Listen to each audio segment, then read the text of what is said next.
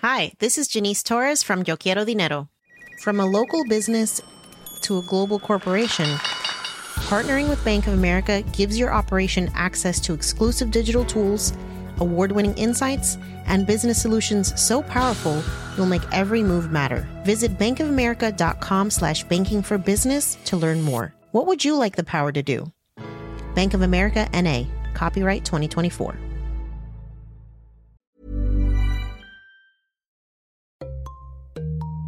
The road to bringing a new medication to market is a long and expensive path.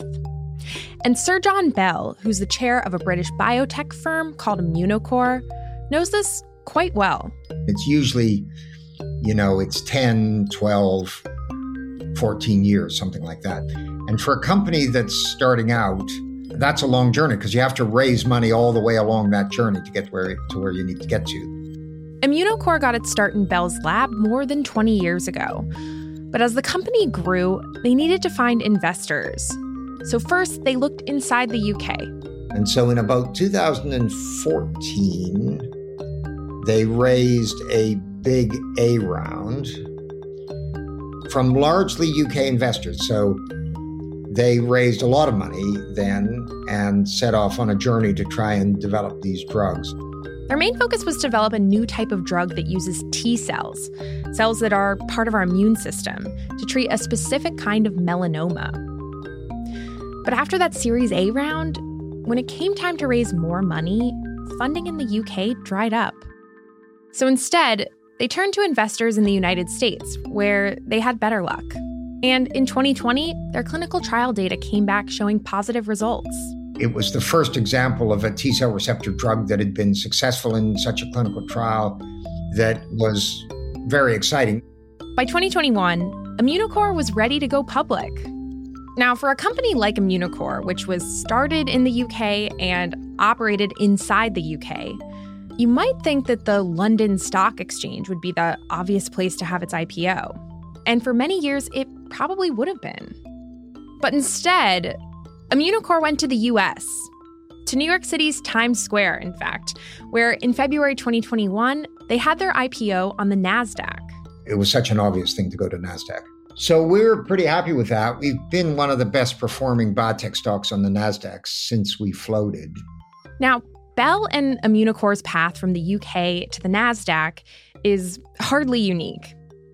Lately, we've seen high profile British companies like semiconductor firm ARM Holdings that have chosen to do their IPOs outside the UK. And other UK companies that are on the London Stock Exchange have considered leaving. That's because something's changed. And the FT's markets editor, Katie Martin, says that something has been brewing for a while.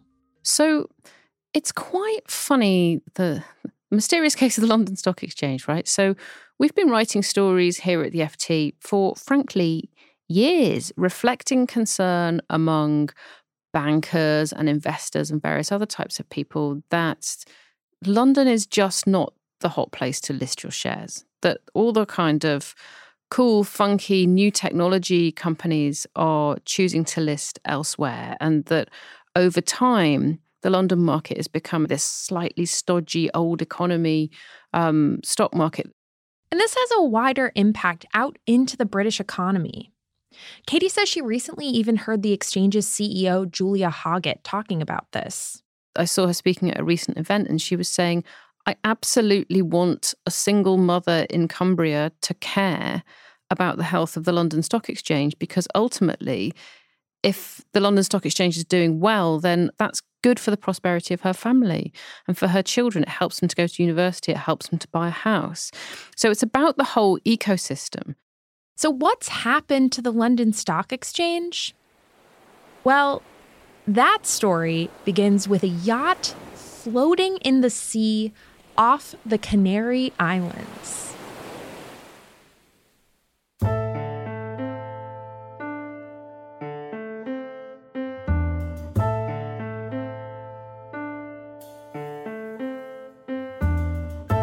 I'm Michela Tindera from the Financial Times. On today's episode of Behind the Money, we're looking at the mysterious case of the London Stock Exchange. We'll track how the exchange went from the top spot in global financial markets to a place that can't seem to keep companies around.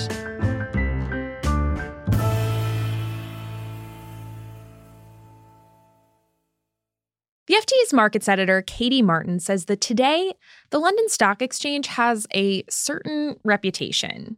Someone once described the London Stock Exchange to me as an old people's home for companies. You know, it's just not a dynamic environment to be listed. It wasn't always like this. For a long time, it was the undisputed global home of finance. Um, you know, it, it was where pretty much everything got done, whether it was, you know, shares listing or bonds trading or whether it was currencies getting traded. Because the UK's got this nice little spot where we're quite convenient for a lot of different time zones. So it was just a fantastic place to get business done. And the City of London, particularly in the 1980s, just developed at an absolutely breakneck speed and just became an incredibly important part of the British economy. But over time, US stock markets took the lead as flashy US tech companies like Apple and Amazon grew. UK stock markets, by contrast, are pretty dull. You know, we've got GlaxoSmithKline, which is a massive pharmaceuticals company. We've got consumer names like Unilever, but you don't have to go very far down the list until you just hit a kind of gooey splodge of fairly boring banking and insurance names and lots and lots of resources companies and mining companies. So, to understand what led to the exchange's decline, you have to look back about 30 years. A workaholic, he is constantly on the prowl for television stations, cable companies, satellite systems, newspapers, magazines, from Hong Kong to New York. To just after the high profile death of British publishing scion Robert Maxwell. Here's the FT's asset management editor, Harriet Agnew. Robert Maxwell was this larger than life media mogul who bought a whole load of publishing companies, including British Printing Corporation, Mirror Group newspapers, and Maxwell Publishers. In case that name sounds familiar to you, he's the father of Ghislaine Maxwell. And in 1991, he died. Robert Maxwell was discovered floating in the sea off the Canary Islands in 91, having apparently fallen aboard from his yacht. Stick with me here. I promise this all connects to the London stock market. After his death, there was then this swift collapse of his publishing empire as banks called in their loans. The latest revelations surrounding the Maxwell empire are probably the most damaging yet. One of the things that emerged was that Maxwell had used assets belonging to the Mirror Group pension fund to prop up his companies. So essentially, Maxwell was dipping into his employees' pension pots to buy shares that would then boost the stock prices of his own companies. And this was probably the most high profile corporate scandal around that time. Here's a clip of an interview published on a UK television station after Maxwell's death. This person talking was a printer for one of Maxwell's newspapers. The banks made a conscious decision to lend their money to Maxwell, whereas the pensioners on no occasion were consulted and it seems that the money was transferred illegally. This discovery that Maxwell was taking his employees' pension money for his own use is the very beginnings of what's now become trouble for the London Stock Exchange. How? Well, first, we need to talk a bit more about these retirement plans. So let's dive in. Back then, in the 1990s, if you had a pension in the UK, it tended to be what's called a defined benefit pension. They pledged to make payouts to members in retirement based on their salaries while in work. So basically, the employer or the corporate sponsor is on the hook for paying these pensions when their members retire. But scandals like Maxwell's caused an uproar with the public. They demanded tighter regulation around these kinds of pensions.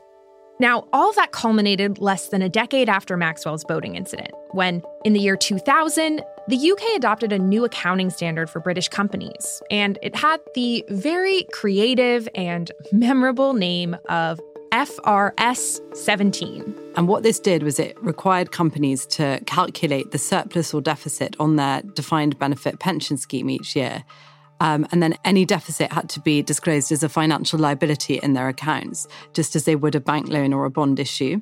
And so suddenly company boards could see both the magnitude and the volatility of their liabilities, um, which they were pretty horrified by. For example, what happened really was there was a situation where companies like British Airways or um, British Telecom were heavily weighed down by commitments to pay staff these generous final salary payments. And it was matched by a soaring life expectancy among their retired former employees, which was then compounding their financial burden.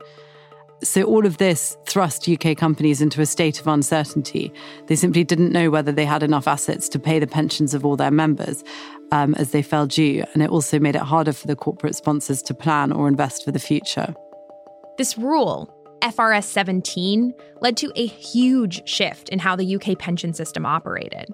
And that would eventually go on to affect the London Stock Exchange. It led employers who were in charge of those old school pensions, aka the defined benefit plans, to make some major changes to how they invested their money.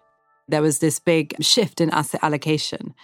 And so the trustees began shifting assets out of equities into government bonds that were supposedly much lower risk. And so as a result, suddenly you had this natural capital base for UK companies, which was pension funds that were then starving them of capital. And there's a very telling statistic here, which is that in 2001, UK pension funds invested 56% of their assets in equities. And by 2021, this had dropped to just over 26%. As you can imagine, this has left a big gaping hole in the amount of capital that's ending up in the London Stock Exchange.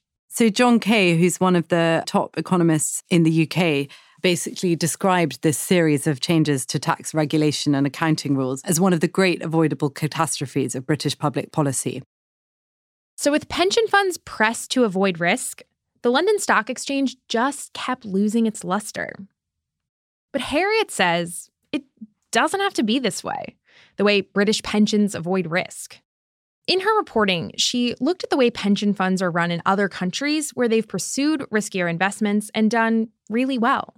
I think the Canadian model in particular is pretty interesting. So, we talked to the Ontario Teachers Pension Plan, which has this amazing investment track record. I think they've gained about 10% a year since they were set up in 1990. And a big part of this is due to the way that it was set up to allow it to make bold choices about where it invests. For example, its investment board was set up as an independent entity it was given an exemption from public sector pay caps so it could hire people from the private sector.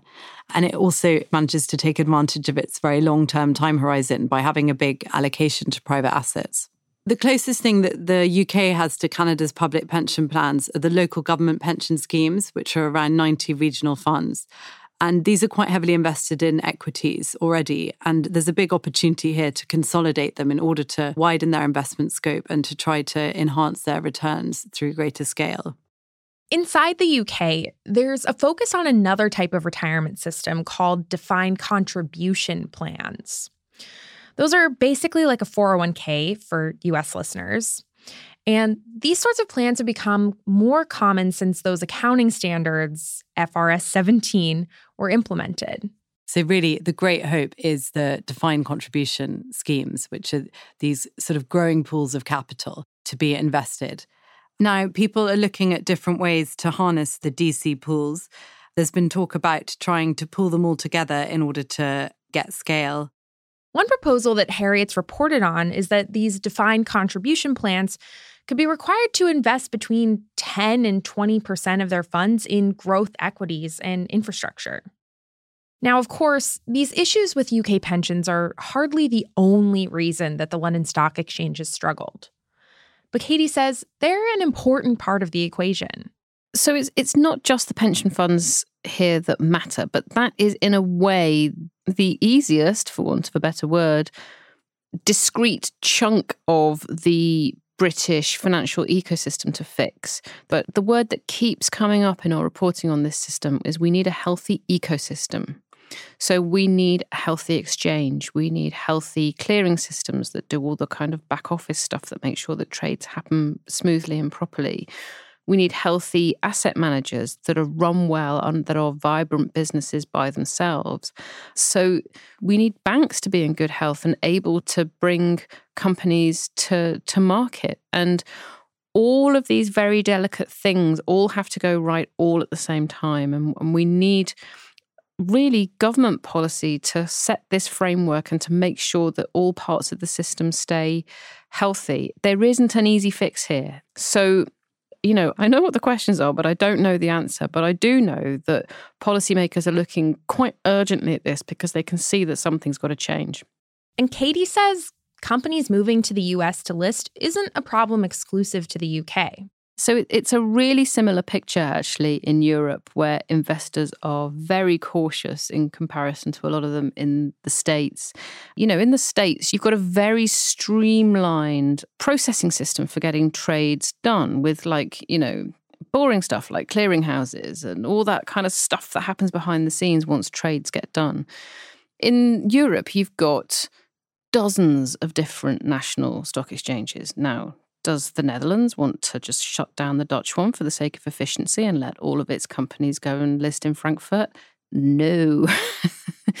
Does Frankfurt want to do that? Does Paris want to do that? Does Milan want to do that? We've just got dozens and dozens of these things. And co- countries don't want to let go of their clearing networks and their, you know, all again, all of that back office stuff. So you've just got this kind of mishmash of different listing venues and all these kind of different national regulatory frameworks that you have to deal with. And you don't have a proper unified European market. So again, that sort of limits the ease with which trades get done and just the kind of general trading activity that happens in, in individual names and individual stocks. So, again, you've got a very similar picture in Europe to what you have in the UK. What would you say is the future of the London Stock Exchange if it keeps losing companies? I mean, what will it look like in five to 10 years if this keeps up? I'm going to be an optimist and say that I I just don't think that policymakers in the UK or Europe, for that matter, will just allow their stock markets to just spiral into terminal decline. I think they can see the urgency of the situation. The problem is that I can't see a magic bullet to sorting this out. The nearest thing that anyone that we've spoken to in the course of our reporting can see that can really turn this around is not tweaking around the edges on listing and reporting rules. It's free up this money that's trapped in pension funds that some of those pension fund managers effectively might want to put to work elsewhere but currently can't yes, they have to do that safely. No, they can't compromise the safety of people's savings. But there has to be some sort of middle ground that we can strike here. It's been more than two years since Immunocore had its IPO on the NASDAQ. The company's been doing well. Their drug for that type of melanoma I mentioned at the beginning of the episode hit the market last year. And Sir John Bell says he's happy with Immunocore's decision to list in the US. But I wanted to ask him if he had to guess, what did he think would have happened with Immunocore if they had decided to list on the London Stock Exchange rather than the NASDAQ? Yeah, I, so I, I don't think the company would be dead because, you know, the success of the company has really come from the success of its products. I suspect its valuation would be considerably lower, which means that the company has less financial leverage to raise money and do those sorts of things.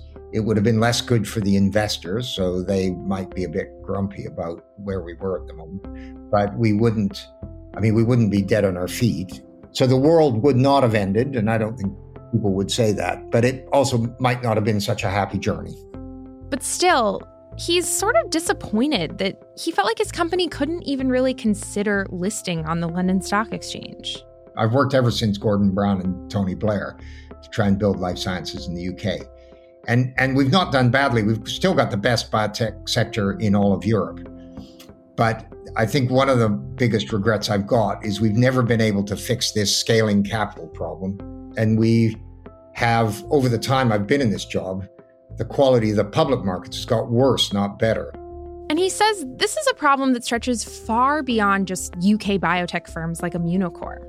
And I think this is quite an important thing is that the UK has got a terrific history of innovation and capitalism. But I think we have taken our eye off the ball because we end up now trying to do capitalism without any capital. Not a good idea, unlikely to work.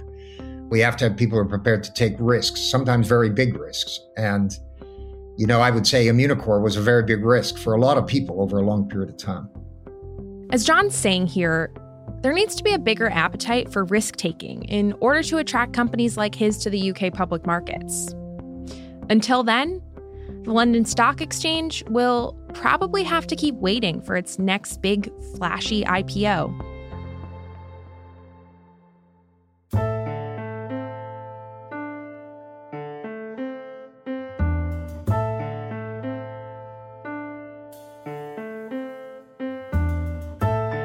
Behind the Money is hosted by me, Michela Tindera. Saffeya Ahmed is our producer.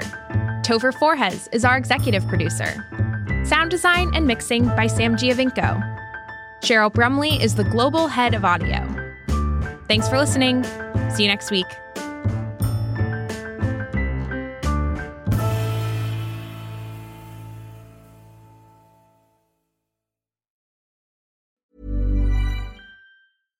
This is Matt and Sean from Two Black Guys with Good Credit. If you own or operate a business, whether it's a local operation or a global corporation, partnering with Bank of America could be your smartest move. By teaming with Bank of America, you'll enjoy exclusive digital tools, award winning insights, and business solutions so powerful you'll make every move matter. Position your business to capitalize on opportunity in a moment's notice. Visit bankofamerica.com slash banking for business to learn more. What would you like the power to do? Bank of America, N.A., copyright 2024.